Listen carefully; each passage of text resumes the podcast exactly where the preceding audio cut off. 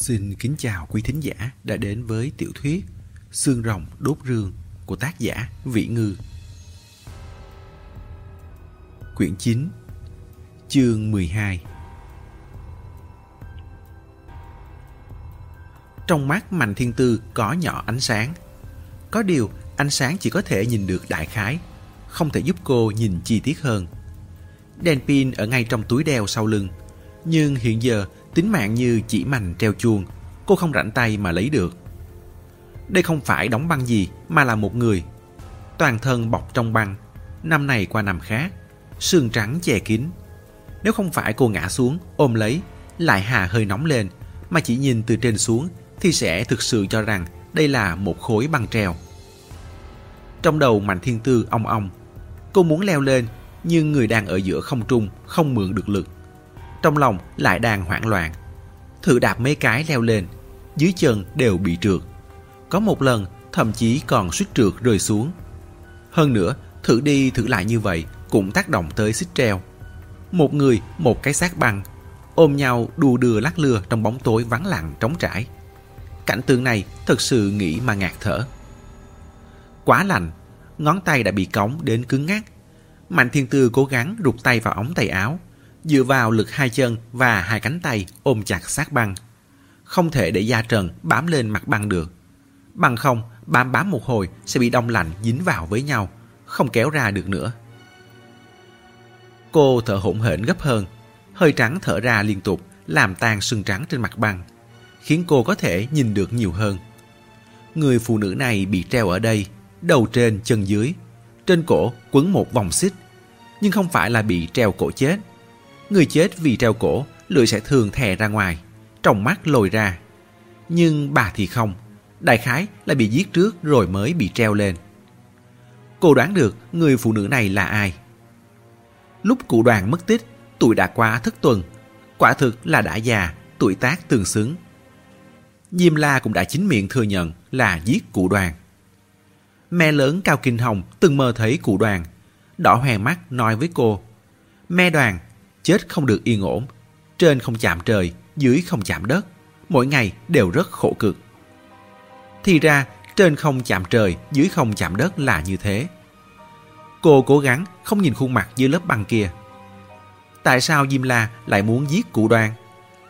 Đoạn đường vào đục núi này rất nhiều chỗ cần dùng đến quỷ non. Có thể xuống tay hạ sát thủ, chỉ có thể chứng tỏ rằng ông ta đã lấy được thứ mình mong muốn. Cụ đoàn không còn giá trị lợi dụng gì với ông ta nữa.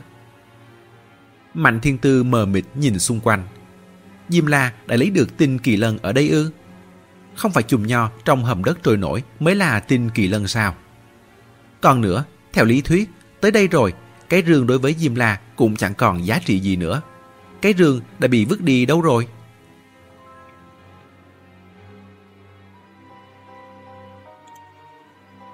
Nghề Thu Huệ chỉ ít hơn Đường Ngọc Như một tuổi. Mấy ngày trước, vừa qua tuổi 65. Thân mình bà gầy mỏng, vóc dáng cũng thấp nhỏ, được một đám hồ núi vây vào giữa. Không có vẻ gì là giống một tóc núi có thể chỉ huy ra lệnh, mà giống như một bà lão giúp việc vặt hơn. Giang luyện sợ mình tìm nhầm người, xác nhận lại với người bên cạnh lần nữa rồi mới đi về phía bà, vào thẳng vấn đề. Tự giới thiệu, bày tỏ mình cũng muốn tham gia lần cứu viện này. Trên cổ Nghê Thu Huệ treo một cặp kính không gọng có dây đeo. Bà giơ kính lên trước mắt, nhào mắt nhìn Giang Luyện hồi lâu rồi nói À, cậu chính là Giang Luyện đó hả? Giang Luyện trực giác Tuy rằng mình chưa được gặp tất cả bảy vị cô bác Nhưng bảy cô bác này thì chỉ sợ đến chòm sao sở thích của hắn cũng đều đã biết rõ ràng. Nghe Thu Huệ nhìn hắn xong lại nhìn ra sau hắn. Đây là anh thần. Thần Côn vừa gật đầu cũng chủ động xin đi đánh giặc. Tôi cũng muốn đi cùng, dẫu tôi không đánh đấm được gì, chạy cũng không nhanh, nhưng mà... Nghề Thu Huệ ngắt lời lão. Tôi hiểu, làm việc không thể chỉ dựa vào năm đấm, mà còn phải có một hai bộ óc dùng được, có thể cung cấp ý kiến. Muốn đi thì đi thôi, dù sao cũng chẳng có manh mối gì. Đến lúc đó đều là lần đá qua sông cả. Nói đoạn, không người xuống chậm rãi, phân phó những người khác. Thần côn nhìn bóng lưng bà, bất giác sinh lòng thất vọng. Thành thật thì lão đã ôm một niềm kỳ vọng nhất định đối với nghề Thu Huệ. Dù sao, cũng là nhân vật có thể sánh ngang đoàn Văn Hy kia mà. Vậy nhưng lại bình thường giản dị đến mức này. Lão chọc chọc gian luyện. Bác ba này thực sự là tóc núi à, nhìn không giống gì cả. Phải là phải thôi, làm gì có giống hay không? Giang luyện đáp, vậy thì phải khen người ta chân nhân bất lộ tướng mới đúng. Trước khi xuất phát, ngoài mang theo dành quỷ non ra, hộ núi lại nhất trí đến phòng vật tư lĩnh thêm trang bị. Nói là phòng vật tư, nhưng thực ra cũng chỉ là một căn lều lớn hơn bình thường một chút. Bên trong cất chứa trang bị mà đàn bò giác mới thồ vào. Phần lớn là súng ống và súng phun lửa. Cũng có vài dụng cụ dao kéo, khoan cắt đơn giản. Giang luyện cũng đi, đến rồi mới phát hiện ra người phụ trách ghi sổ phân phát lại là Đào Điềm. Hắn hơi bất ngờ. Em cũng ở đây. Đào Điềm cụp mắt, có phần mất tự nhiên. Dạ, em không đủ tư cách đi cứu viện nên làm chút công tác hậu cần. Giang luyện cảm thấy Đào Điềm hơi khiến người ta khó đoán. Theo lý thuyết, người với người phải càng ngày càng thân thiết hơn mới phải. Hai người còn từng trải qua nguy hiểm một quãng đường. Sao bây giờ lại thành ra khách khí như mới quen thế này?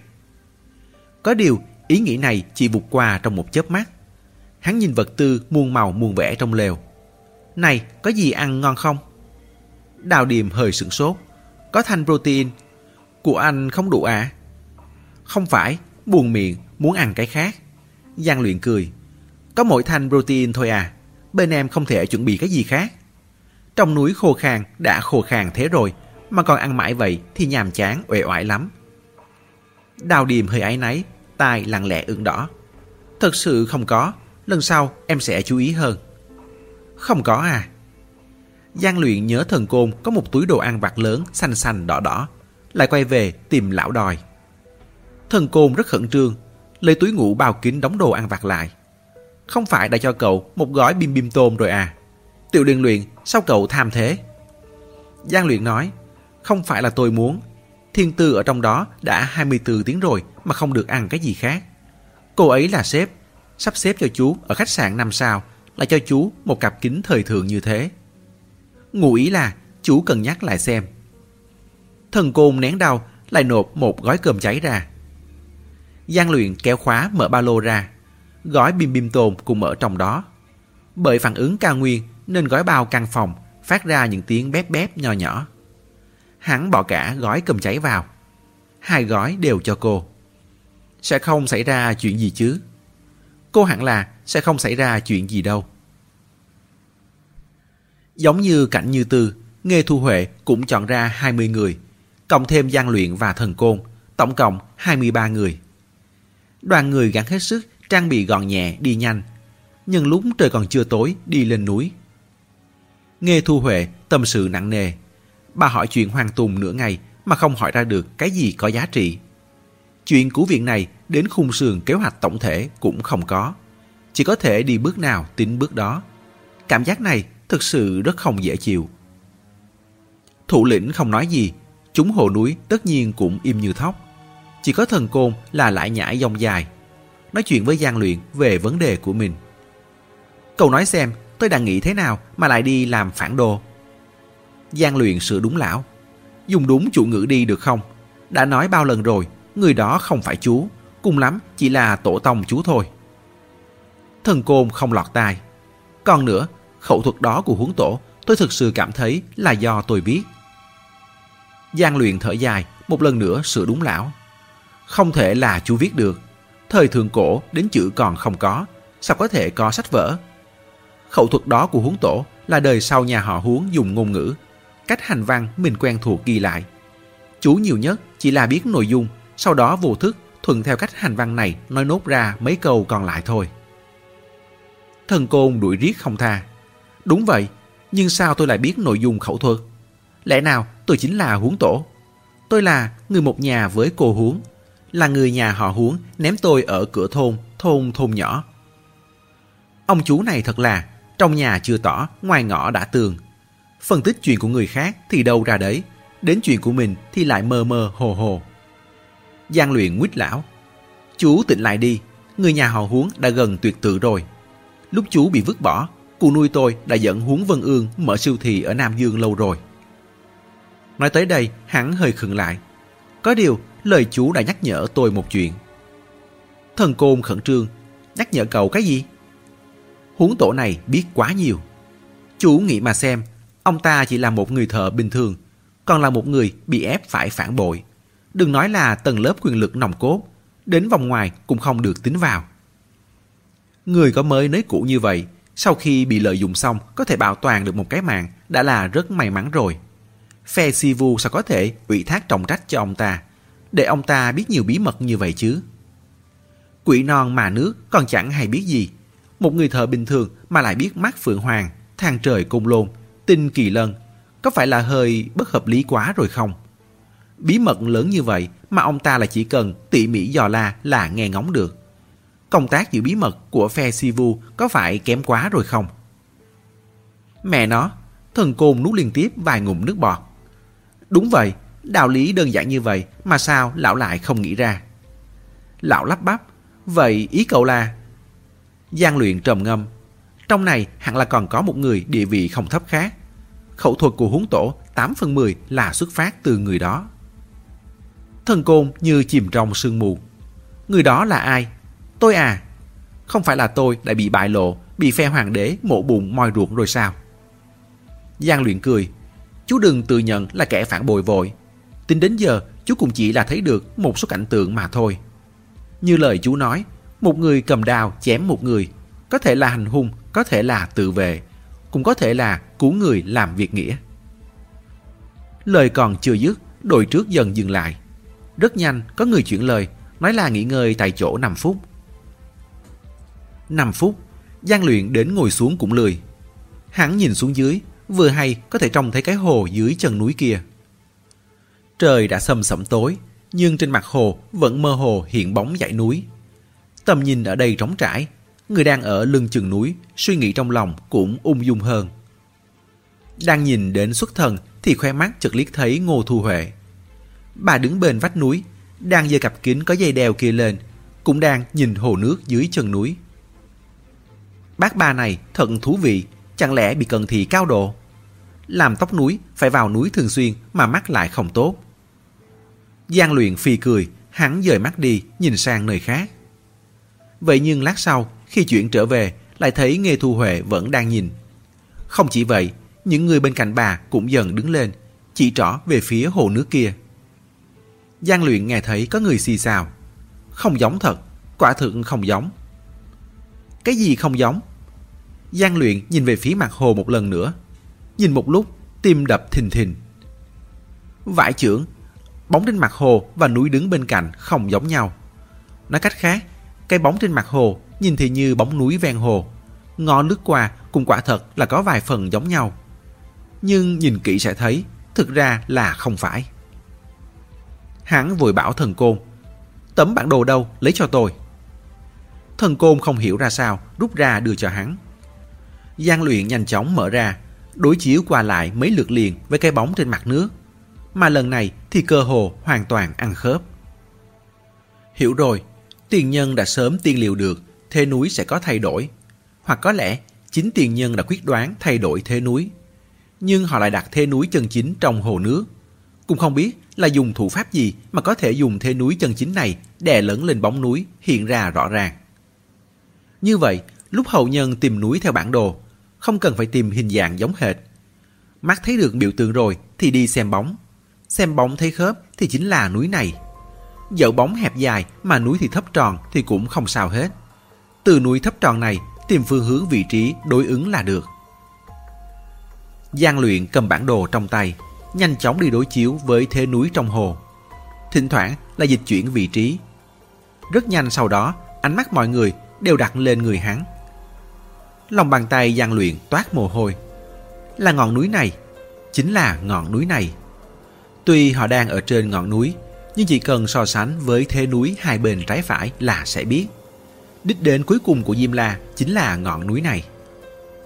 Hắn rảo bước về phía Nghê Thu Huệ, cũng không kịp giải thích nguồn gốc của tấm bản đồ này. Hỏi Hoàng Tùng đứng bên cạnh trước. Hai cái cửa động mà anh nói cách đây bao xa? Hoàng Tùng không trả lời rõ được. cần phải đi chừng 45 phút nữa. Không phải, Giang luyện dứt khoát chỉ vào ngọn núi trong bản đồ. Chúng ta đang ở đây, núi cao chừng này, anh cảm thấy vị trí hai cửa đồng ở đâu? Hoàng Tùng hơi chần chừ, đầu ngón tay di chuyển trên mặt giấy. Ở đây, chắc là ở đây. Vị trí anh ta chỉ vừa vặn là bốn chữ. Thang trời côn lôn. Hẳn không phải là trùng hợp. Hai cửa ruột đó chính là lối vào thang trời. Lúc trời sắp tối, đoàn người đến được cửa ruột. Ngoài cửa động còn để lại hai hồ núi canh chừng. Hai người này cõng đến co đầu rụt cổ, cuộn người ủ tay. Hệt như ông cụ nhà nông lòng tay vào ống tay áo để ủ ấm những năm 80-90 vậy. Hai người vội tiến lên đón. Không đợi Nghề Thu Huệ hỏi đã báo cáo tình hình trước. Bác ba, mấy tiếng trước, rất kỳ lạ, núi này như rung lên vậy. Đứng không cảm giác được, phải quỳ rạp cả người xuống mới nhận ra. Hình như là trong núi có gì thay đổi vậy. Lại nhặt một sợi thừng đứt lên cho bà xem. Trước khi vào, cô Bảy đã nói sẽ dính giấy lên thừng, truyền tin tức cho chúng ta. Lúc mới đầu, cháu kéo thế nào cũng kéo không ra. Về sau kéo đường ra rồi là bị đứt. Cũng không biết là thứ gì cắn đứt nữa. Nghe Thu Huệ nhặt lấy đoạn dây đứt, nhìn một lúc lại cúi người nhìn cửa ruột. Đây là lần đầu tiên bà nhìn thấy cửa ruột này. Cũng nói không ra là có gì không đúng. Hơn nữa, thay đổi trong núi thì nhìn ngoài cửa ruột cũng chẳng ra được. Bà trầm ngâm, hay là phái người dò đồng trước. Lời còn chưa dứt, bốn phía đã im phăng phát. Không ai hé răng nửa lời. Nếu mình bị điểm thì không nói hai lời, cuốn tay áo mà vào thôi. Nhưng nếu không điểm tới, đội tám người, gà huyết gì gì đó đã sớm sôi sụp truyền khắp. Lòng ai cũng đều sợ hãi, không muốn chủ động xung phong trận này. Giang luyện nhìn bốn phía rồi lên tiếng. Vậy để cháu đi cho. Hắn không hề miễn cưỡng là thật sự muốn vào. Nói thế nào cũng là chuyện nhà quỷ non mình. Ngược lại, người ngoài lại đi đầu. Vẻ mặt nghề thu huệ có phần không kìm được thấy thẹn. Tôi đi cùng cậu, nơi này là vùng núi, có quỷ non sẽ thỏa đáng hơn chút. Thần Côn vội tỏ thái độ. Tôi, tôi cũng muốn vào. Dạo gần đây, nghề Thu Huệ cũng đã nghe phong phanh được không ít chuyện về thần côn. Biết có một số thứ bình thường, trong mắt lão rất có thể chính là điện cố hay cửa đột phá. Bởi vậy nên cũng không ngăn cản. Được, ba người chúng ta lên đầu.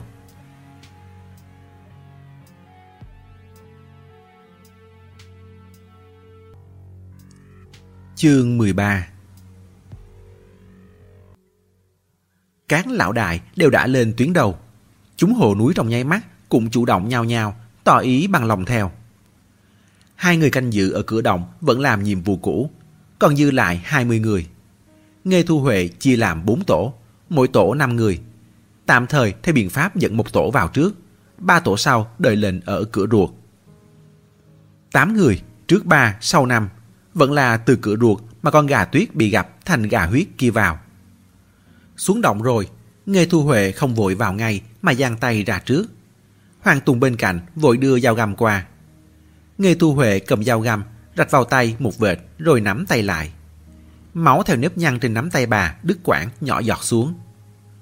Là đang tránh thu núi đây. Nhưng lúc này gian luyện nới thường buộc trên chân thần côn dài ra chút. Hắn thực sự không chịu nổi thần côn cứ bước từng bước ngắn đi như thế. Nếu thần côn vào ruột núi thật sự sẽ chịu kích thích mất trí mà tác quái. Dù sao, tác quái cấp bậc thấp thì nhiều người như vậy, kiềm chế vẫn là chuyện trong lòng bàn tay. Tác quái cấp bậc cao thì vẫn còn hai sợi thường trói đó thôi, cũng chỉ là thùng rỗng kêu to. Nhóm người đi thẳng vào trong. Nghê Thu Huệ dẫn đầu. Hoàng Tùng theo bên cạnh, soi đèn cho bà. Giang Luyện và Thần Côn ở giữa. Bốn người còn lại đằng sau cứ mỗi mười mấy mét sẽ có người dán giấy phim giả quang có keo dính lên vách đá. Đây là trang bị mới điều tới. Một đường như vậy, phía sau có một chuỗi đèn, chỉ hướng rất rõ ràng.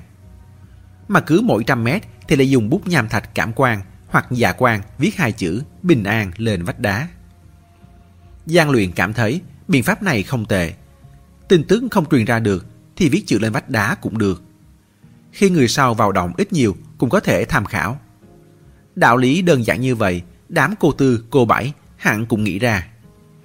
Ý nghĩ này vừa hiện lên, Nghe Thu Huệ chợt dừng bước.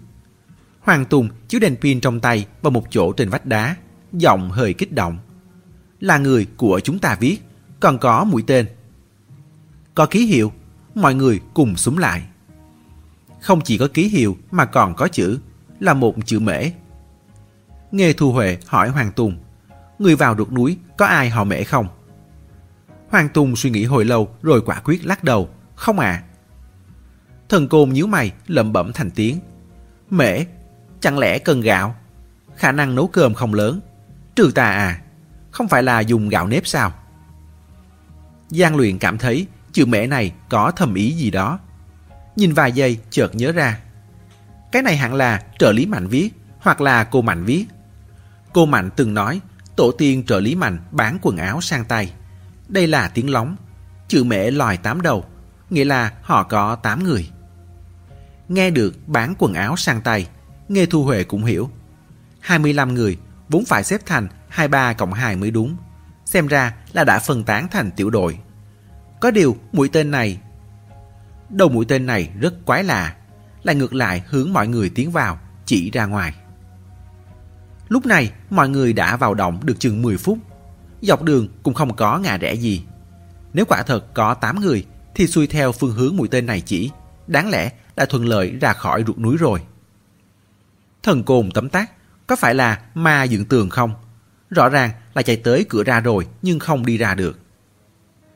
Nghe Thu Huệ chọn hai người. Hai cậu bây giờ đi hướng ra cửa đi, rảo chân lên, xem xem có thể ra ngoài không. Hai người kia ứng tiếng bước nhanh ra ngoài. Chừng 15 phút sau lại thở hồng học quay về. Ra ngoài được à, chúng cháu đi thẳng đến cửa rồi mới trở lại. Quái thật, chẳng lẽ là làm giả? Nghe Thu Huệ trầm ngâm. Khoanh tròn lại đi, tính chân thực còn cần xác định. Hoàng Tùng nghe lời đi qua, dùng bút khoanh tròn lại, đánh dấu hỏi ở bên cạnh. Đoàn người tiếp tục vào trong. Chừng 5 phút sau, về mà lại đi đến cuối đường. Chỗ cuối có một động ngầm. Hoàng Tùng bám lấy mép động nhìn xuống dưới. Xuống hơn 10 mét là tới tầng kế tiếp. Hơn 10 mét không thành vấn đề. Nghe Thu Huệ bảo người thắt nút buộc thừng. Thừng kết hai sợi. Lúc xuống hai người một lượt, thuận tiện phối hợp tác chiến với nhau. Giang Luyện và Hoàng Tùng xuống trước. Vừa xuống được một nửa, Hoàng Tùng tinh mắt đã nhìn ra trước điều gì. Dừng, dừng lại, chỗ này lại có chữ viết. Người thả thừng bên trên vội ghim thân thừng lại. Hoàng Tùng nhất thời không ổn định được cơ thể, lắc lư trên thừng. Ánh đèn pin cũng không cố định, nhưng vẫn có thể soi ra vài chữ chết xéo bên trên. Đừng sợ. Bên cạnh còn vẽ hình người đơn giản. Kỳ lạ thật, đừng sợ, chữ đừng còn thiếu mất một nửa. Đây là một đường ống kết cấu như cái giếng. Chữ khác ở chỗ tiếp nối giữa mặt vách đường ống và mặt trần. Xem hình thế kia hẳn là còn thiếu một nửa bị khuất vào trong chỗ nối. Giang luyện không kìm được hỏi. Anh chắc chắn đây là hộ núi viết. Hoàng Tùng rất khẳng định. Loại bút này do nội bộ chúng tôi tạo ra. Hai năm trước mới đưa vào sử dụng. Tôi chưa từng thấy có ai khác dùng qua. Giang luyện không nói gì nữa. Vị trí chữ hiện giờ quá tráo trở. Lối đi này dạng ống. Người leo lên leo xuống trên thừng. Cơ thể song song với vách tường. Nếu giơ tay lên viết chữ, hoặc là một dòng chữ ngang, hoặc là một hàng chữ dọc. Nhưng hiệu quả của dòng chữ này rõ ràng là viết ngang, nhưng lại dựng dọc. Nói cách khác, giống như có một hành lang, người ở trong hành lang viết một dòng chữ lên tường. Về sau, hành lang này bị dựng đứng lên, dòng chữ cũng dựng dọc. Nhưng lúc anh đọc thì phải nghiêng đầu một góc 90 độ. Người làm sao có thể leo lên góc độ đó để viết chữ chứ? Hơn nữa, chữ nhắn kiểu này trẻ con quá rồi. Người bình thường ai lại đi viết đừng sợ như kiểu dỗ trẻ con vậy chứ.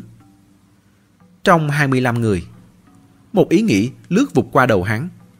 Có thật, sự tiểu hải sẽ viết như vậy. Đang nghĩ ngợi, một sự thường khác lại thả xuống. Thì ra nghe thu huệ ở bên trên không chờ được nữa, dứt khoát tự mình xuống xem. Thân mình bà nhỏ gầy, động tác là nhanh nhẹn như vườn. Trong nháy mắt đã xuống tới cạnh gian luyện. Bà mỉm môi nhìn mấy chữ kia. Con mắt sáng tối bất định, lát sau hỏi. Hai cậu thấy thế nào? Hoàng Tùng không biết trả lời sao, không dám lên tiếng. gian luyện thì ăn ngay nói thật. Bình thường không ai lại biết chữ như vậy. Hơn nữa, chữ đừng còn thiếu mất một nửa. Hoặc là có người cố tình bày trò, hoặc là... Về cuối cùng này, hắn cảm thấy quá hoang đường lại nuốt xuống. Nghề Thu Huệ rất có hứng thú với lời hắn. Nói hết đi, hoặc là cái gì? Giang luyện kiên trì nói nốt, hoặc là ruột núi này cố tình bày trò. Không ngờ Nghề Thu Huệ lại gật đầu. Rất có thể, ban nãy hai cậu nhóc vẫn luôn canh giữ ở đây đã nói, trong núi như có gì đó thay đổi. Đứng không cảm giác được, quỳ rạp xuống mặt đất thì có thể nhận ra. Lúc đó tôi đã cảm thấy quái lạ rồi, núi còn cò chấn động kiểu thế ư. Giang luyện lập tức sáng tỏ. Không phải là núi chuyển động, mà là ruột chuyển động. Hoàng Tùng ở bên cạnh, nghe không hiểu ra sao, lại không dám chen lời. Nghe Thu Huệ ư một tiếng. Ruột cong chính khúc là dao quấn nối thông với nhau. Nó chỉ cần hơi xáo trộn nối khác đi thôi. Kết cấu bên trong sẽ hoàn toàn khác biệt. Lần cứu viện này không có ý nghĩa gì rồi. gian luyện hồ đồ. Sao lại không có ý nghĩa gì à? Nghe Thu Huệ nói, cậu còn không hiểu à, mê cung vốn đã khó đi, huống chi là một mê cung có thể làm mới bất cứ lúc nào. Trong tình huống cứu viện bình thường, người bên ngoài mang người bên trong ra ngoài. Nhưng ở đây, tới bao nhiêu vầy khốn bấy nhiêu. Then chốt của việc đi ra là người bên trong tự cứu, chứ không phải người bên ngoài cứu viện. Nói đoạn, nhìn sang Hoàng Tùng. Nhưng lúc đường ruột vẫn chưa thay đổi, cậu mau dẫn người ra ngoài đi. Tôi đoán lão lục cũng sắp tới rồi. Ra ngoài rồi thì nói cho em ấy biết những câu tôi vừa nói. Tất cả mọi người đợi bên ngoài, không cần phái người vào trong nữa. Hoàng Tùng nghe mà cái hiểu cái không. Vậy còn bác ba, bác không ra à? Nghe Thu Huệ nói, tôi đi hồi hợp với mấy người kia, có thể giúp sức được gì thì giúp. Phần từ cứu này cũng có thể nhiều hơn được mấy phần thắng. Bên trong không phải chỗ để liều mạng.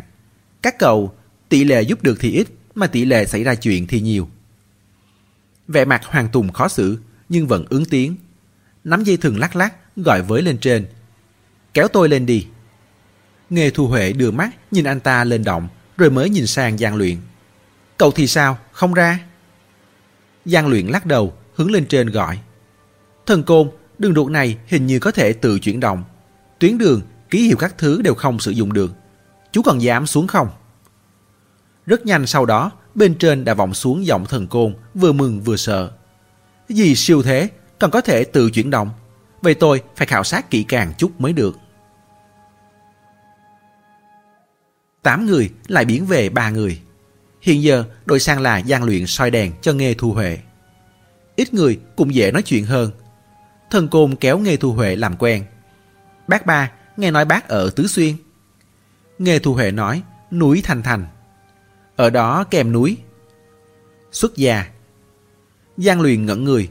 Có điều hắn khôi phục lại bình thường rất nhanh. Tiếp tục làm nhiệm vụ soi đèn của mình. Thần côn lại không che giấu nổi sự kinh ngạc. Nói cũng bà lắp. Xuất, xuất gia. Bác ba, bác gặp phải chuyện gì à? Lão vốn định nói có phải là gặp biến cố gì hay không, hay có gì lẫn quẩn trong lòng, lại cảm thấy như thế không được tế nhị cho lắm. Nghe Thu Huệ cười nói, rất nhiều người đã hỏi câu này rồi. Tôi đều trả lời theo cùng một khuôn. Tôi ấy à, có gia đình, có con cái. Không gặp phải bất hạnh gì. Sống rất tốt. Con trai con gái cũng rất biết phấn đấu. Tôi muốn xuất gia. Nói với người nhà xong là xuất gia. Xuất gia là một lựa chọn, không phải lánh đời, không phải đoạn tuyệt trần duyên, không phải cùng đường, cũng không phải nản lòng thoái chí. Thần Côn không ngờ đáp án là như vậy suy đoán tỉ mỉ một phen, chợt cảm thấy mình thật hàng hẹp. Lúc nhìn lại Nghề Thu Huệ, bỗng cảm thấy bà tuy gầy gò nhỏ bé bình thường, nhưng trên người lại tỏa ra khí phái của một tóc núi. Tiếp đó chính là đi lòng đi vòng, hoặc là đi thẳng, hoặc là quẹo rẽ, hoặc là xuống dưới. Ruột núi nuốt âm thanh, tiếng bước chân rất nhẹ, tiếng thở lại càng nhẹ hơn. Đi đi một hồi trong lòng gian luyện lại sinh ra một cảm giác yên ổn kỳ dị. Thiên tư có lẽ chỉ lạc đường mà thôi. Giống như hắn bây giờ vậy, Chỉ là đang không ngừng bước đi và lạc đường mà thôi. Có lẽ thêm một lúc nữa, quẹo vào một khúc sẽ gặp được cô. Cô sốt ruột lâu như vậy, có thể tưởng tượng ra được, nhất định là đang nổi giận đùng đùng, đầy một bụng tức tối. Giang luyện bất giác mỉm cười. Hắn đút tay vào túi, liếc trái liếc phải, cố gắng tụt hậu một hai bước. Sau đó nhanh chóng lấy một ống nước hoa ra, lăn lăn hai cái trên cổ mình. Hoàn toàn không ngờ rằng mũi nghề thu huệ cũng rất nhạy. Giang luyện đang định nhét nước hoa trở lại túi, thì bà đã quay đầu lại nhìn hắn. Ánh mắt lướt qua mặt hắn trước, rồi chuẩn xác rơi xuống tay hắn. Giang luyện giả vờ bình tĩnh, gắn gượng cứu vớt danh dự. Cái này là để đuổi côn trùng có hơi thơ mà. Vẻ mặt Nghê Thu Huệ ôn hòa. Thanh niên sống đọng dáng chút cũng không có gì phải mất mặt cả. Không phải. Giang luyện muốn giải thích mấy câu nhưng đã lấy cái danh đuổi côn trùng ra rồi. Đổi dòng cũng không ổn. Hắn tự an ủi. Ít nhất thì trong lòng bác ba hắn là một thằng nhóc đọm dáng. Đang nghĩ vậy thì nghe Thu Huệ chợt khựng lại. Có mùi. Cách đó không xa phía trước là một ngã rẽ. Xem ra trong ngã rẽ có gì thường. Trong lòng gian luyện căng thẳng, rút súng ra cầm trong tay. Thần côn thì nghiêng người nhường đường, đổi vị trí trước sau với gian luyện. Ba người nín thở, chậm rãi tiến lại gần ngã rẽ. Lúc tới sát, gian luyện hơi ngừng lại hai giây, rồi hạ quyết tâm cầm súng xông ra. Cảnh đập vào mắt, thoạt tiên khiến hắn rung mình, rồi thở ra một hơi nói, chết rồi. Là một người tuyết đã chết. Lẽ ra đường ruột ở đoạn này không tính là hẹp, có thể chứa được hai người đi song song. Nhưng thân thể người tuyết thực sự quá đồ sộ. Nằm gục trên đất giống như một tòa núi thịt có lòng chặn tác đường. Trên thân người tuyết lộ chỗ vết đạn, còn cắm không ít tên. Vừa nhìn là biết do hồ núi làm. Bàn tay xuôi bên người cầm một cánh tay người, chắc hẳn là bạo lực xé xuống. Nửa thân người tuyết đã bị gặm mất hơn nữa. Trên vách đá có ngàn vạn đường máu chằng chịt chạy ra xa. Có điều cũng không đi được quá xa, dài thì 7-8 mét, ngắn thì chỉ 2-3 mét. Nhìn đóng hỗn độn đầy đất này cũng có thể nghĩ ra được trận chiến ấy kịch liệt, thảm thiết đến mức nào. Nghe Thu Huệ thở dài, nhẹ giọng, thiền tai, thiền tai. Cổ họng thần côn phát khô. Đây là đã chạm mặt người tuyết. Giang luyện gật đầu, lại vượt qua sát người tuyết. Lấy từ ba lô sau lưng ra một đôi găng tay cao su mỏng. Quệt lấy đường máu trên vách đá. Còn chưa khô, có thể quệt ra được chút màu sắc. Nghe Thu Huệ nói, thứ gặm người tuyết hẳn là cùng một loại với thứ gặm con gà tuyết. Số lượng nhiều, hình thể nhỏ. Xem ra tránh thu núi có tác dụng với thứ này. Sau khi chúng ta tới gần, chúng đã lẫn đi. Những đường máu này chính là vết tích chúng chạy trốn. Tránh thú núi có tác dụng. Giang luyện bật thốt, tức là những thứ này không thể gây tổn thương được đến nhóm cô mạnh.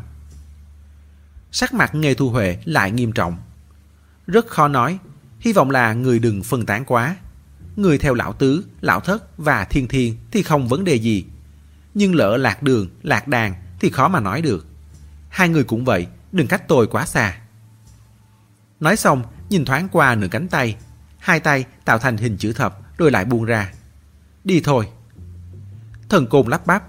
Không, không nhặt xác à. Nói xong, tự mình cũng thấy hoang đường. Nhặt thế nào? Chẳng lẽ khiên cánh tay theo? Nghề thu huệ vượt qua xác người tuyết. Người đã đi rồi, xác thịt thu ở núi này hay ở núi khác cũng không có gì khác nhau. Hồ núi chúng tôi có tập tục sau khi chết sẽ chôn cất theo núi. Cậu ta như vậy cũng tính là thu xương về cung lôn rồi. Thần côn nhớ, không thể cách bác bà quá xa. Thấy bà đã đi về phía trước, cũng muốn nhảy qua bắt kịp. Nhưng trên chân lại buộc thừng, một cước không bước qua được. Cuốn đến nổi hết cả da gà lên, kêu to. Tiểu luyện luyện, tiểu luyện luyện. Giang luyện nhìn lại, trong lòng thực sự muốn than lật cả núi. Hắn đi nhanh qua, rùng người xuống. Thần côn còn chưa hiểu rõ là thế nào, thì bả vai gian luyện đã đội lên ngực nách lão, khiêng cả người lão qua rồi buông xuống. Thuận tiện mỉa mai lão. Chú nói xem, chú trói tay, trói chân thế này, ngoài gây bất tiện cho hành động, tiền thể làm phiền người khác ra, thì còn có tác dụng gì? Thần côn khăng khăng dự vững ý kiến của mình. Vậy cũng chưa chắc, nó không chừng đến lúc nào đó sẽ có tác dụng. Gian luyện mặc kệ lão, rảo bước đuổi theo nghe Thu Huệ. Đi thêm chừng 15 phút, rẽ một cái, trước mắt sáng tỏ thông suốt. Vậy mà lại trần cao đáy rộng, như trong đường ruột mọc ra một cái nhọt lớn vậy. Trước mặt là sườn dốc nghiêng xuống dưới, mà đối diện xa xa, trong đường ruột tiếp lấy cái nhọt lớn này, mơ hồ có ánh đèn lộn xộn. Trong lòng gian Luyện mừng rỡ, quay đầu lại nhìn Nghê Thu Huệ. Bác ba, đều có phải là người của chúng ta không? Giọng nói rất khó vọng sang. Hắn vặn đèn pin lên nấc to nhất, vẫy loạn lên với bên kia. Rất nhanh sau đó, người bên kia đã bị kinh động đến. Luồng sáng đèn pin của bên kia cũng dần nhiều lên. Mơ hồ có thể trông thấy bóng người lay động, còn vẫy tay với đầu bên này. Tiếng cũng âm ỉ nhưng bị nuốt quá lợi hại, nghe không rõ ràng. Giang luyện cả mừng, gần như chắc chắn rằng Mạnh Thiên Tư cũng ở bên đó, là người đầu tiên xuống dốc. Nghỉ ngơi ở đối diện là nhóm 8 người của Cảnh Như Tư. Họ vừa mới bị ánh đèn kinh động, lúc này mới để ý tới có bóng người xuống dốc. Đoán được là người một nhà. Ai nấy đều biến sắc, chạy vội về đầu này. Hai tay giơ lên qua đầu, không ngừng xua tay, rống lớn. Đừng tới đây, nhất định không được qua đây.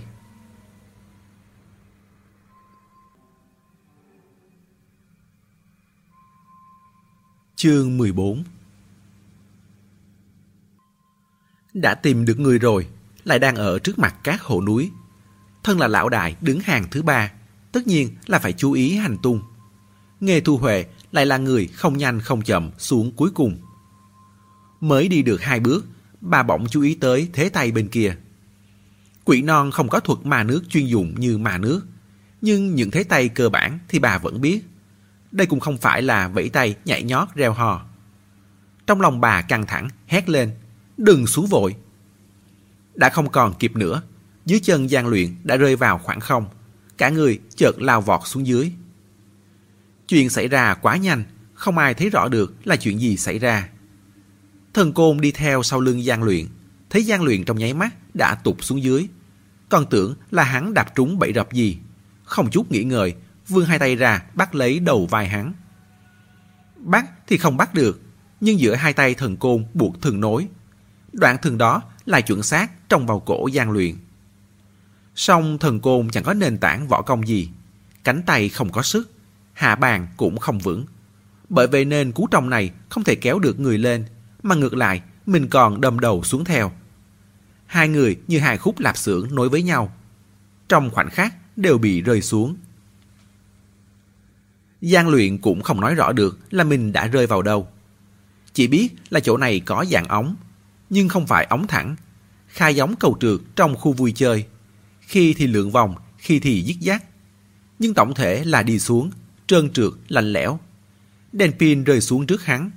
Ánh đèn pin đánh ra xung quanh. Hình ảnh chiếu ra cũng ứng với suy nghĩ của hắn. Đích thực là băng, bốn bề đều phủ băng. Trơn không bám được. Người căn bản là không cố định được thân thể. Chỉ có thể thần bất do kỹ mà trôi tuột xuống. Đương nhiên, đó còn chưa phải là điều đáng sợ nhất.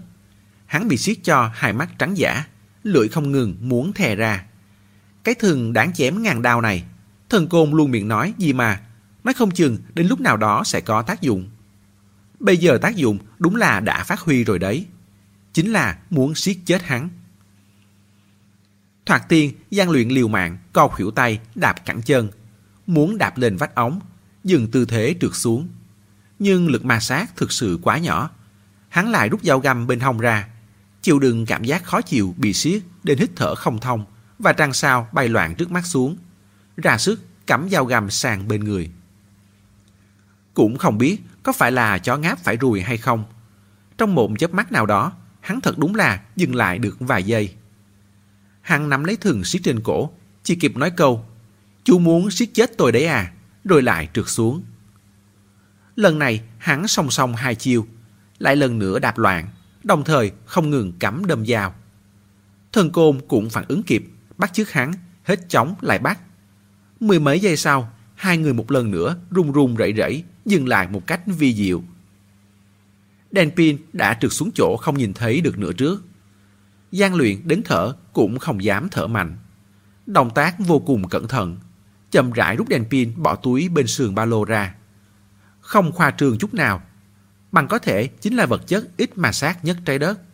Thở dốc hoặc động tác mạnh chút thôi, đánh vỡ cân bằng một cái là hai người sẽ lại tăng tốc lao xuống. Khoảnh khắc đèn pin sáng lên, gian luyện chiếu lên trên trước, tim đập thình thình, rồi lại không nhìn được, buồn cười. Thì ra, lần này hai người dừng lại được vậy, mà lại may nhờ có thần côn. Lúc lão đạp loạn, một chân đã đạp vào một ngã rẽ, bị ép phải dạng chân. Cú dạng chân này, cộng thêm dao găm cắm chọc mới có lần dừng lại quý giá này. Giang luyện lại chiếu xuống dưới. Trong khoảnh khắc, hai người đồng thời hít mạnh một hơi lạnh, tim suýt ngừng đập. Ngay bên dưới cách mười mấy mét, trên vách đồng dựng đứng một mảnh bằng miếng sắc nhọn, rìa mép vừa mỏng vừa sắc. Có thể suy ra nếu không phải tạm thời dừng lại mà tiếp tục trượt xuống, thì chỉ một giây thôi, người sẽ bị cắt ra làm hai nửa. Cũng không kịp rên được một tiếng, mà do quán tính, hai nửa cơ thể đại khái còn có thể hợp lại mà trượt cùng nhau. Một lúc lâu sau mới dần cọ sát lệch ra vì chuyển động không đồng bộ. Chỉ nhìn lướt qua thôi, tráng gian luyện đã đổ mồ hôi lạnh đầm đìa.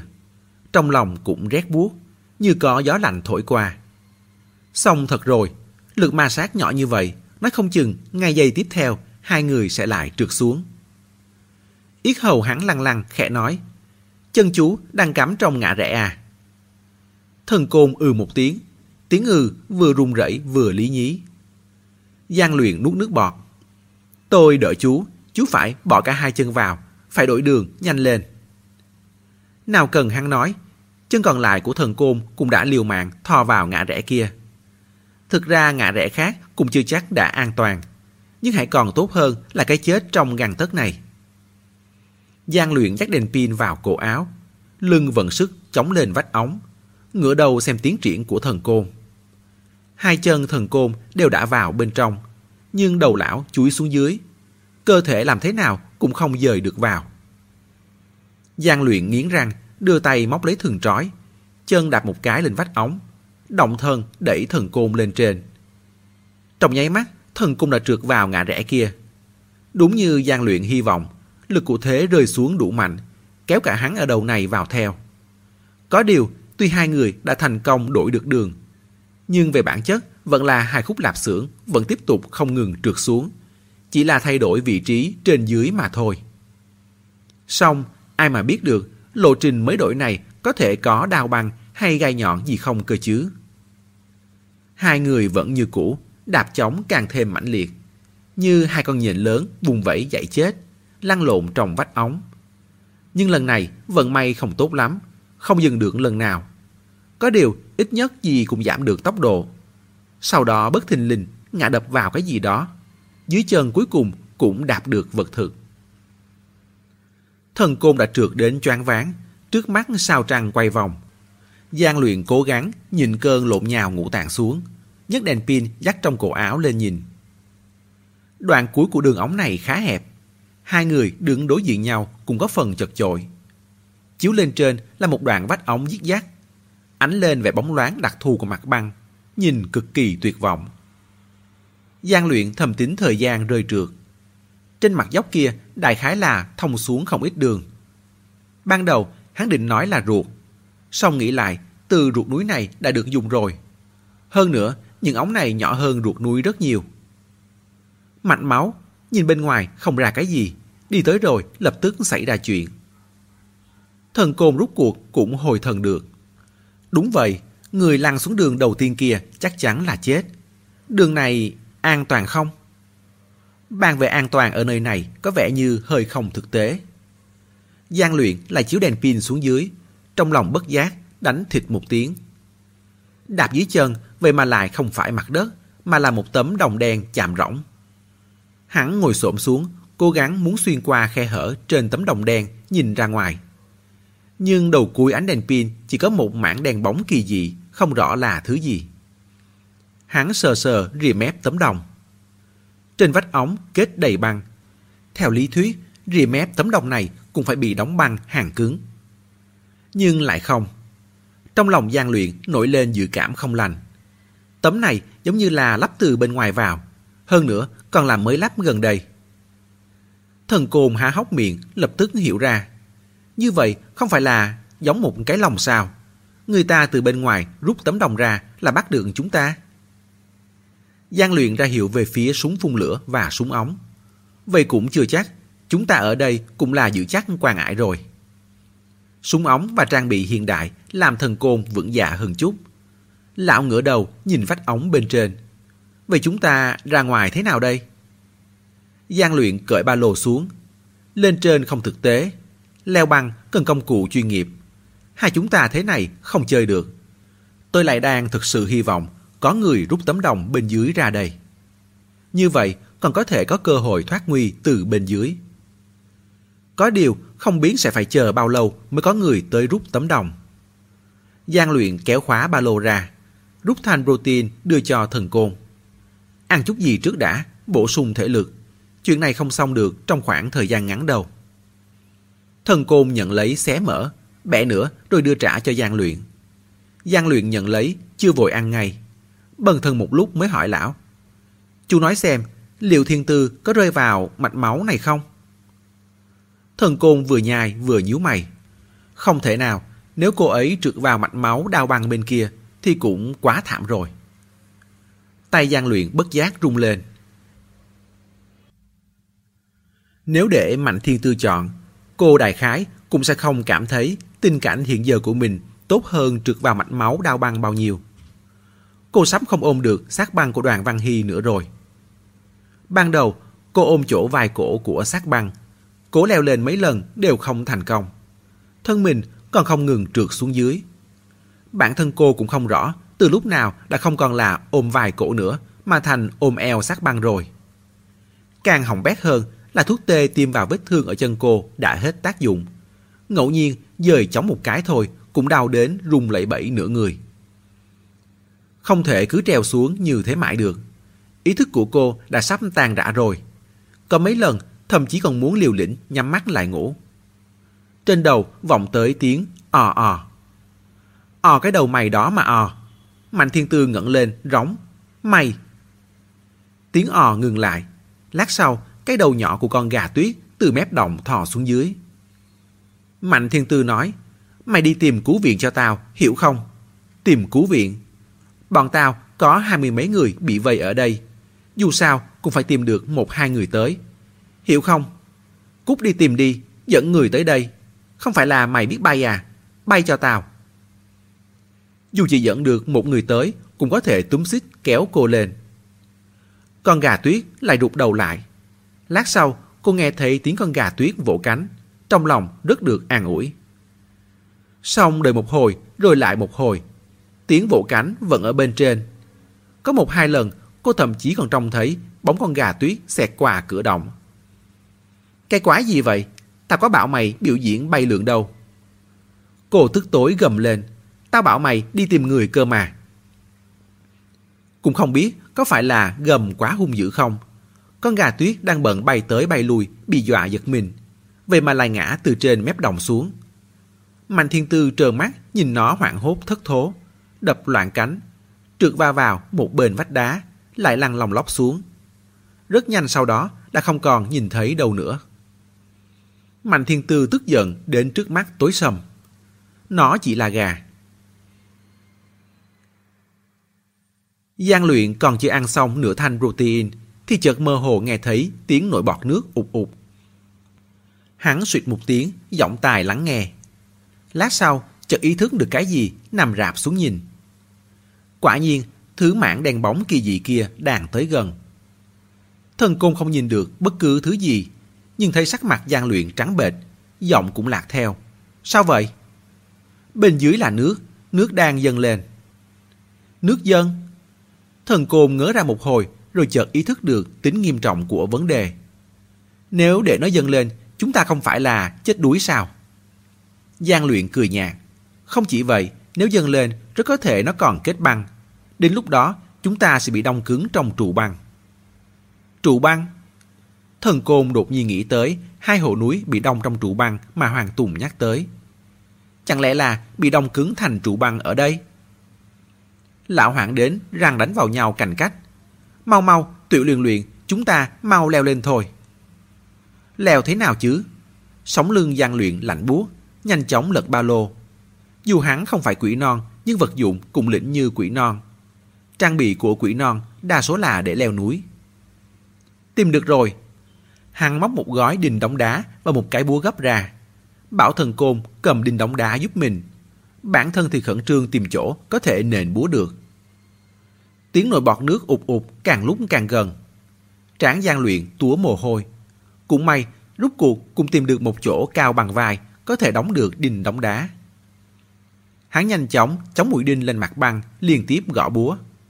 Nhất thời, vùng băng lạ tả. Đóng xong một đinh, nước đã ngập ướt tấm đồng đen. Giang luyện co một chân lên, phân phó thần côn. Mau lên, đạp lên chân tôi trước. Lên rồi thì mau chóng tìm xem còn chỗ nào đóng đinh được nữa không. Thần côn dập lên chân gian luyện, lại vươn tay bắt lấy đinh đóng đá. Vừa với tay xuống, cả người khải đinh đã tỏ một tiếng rời xuống.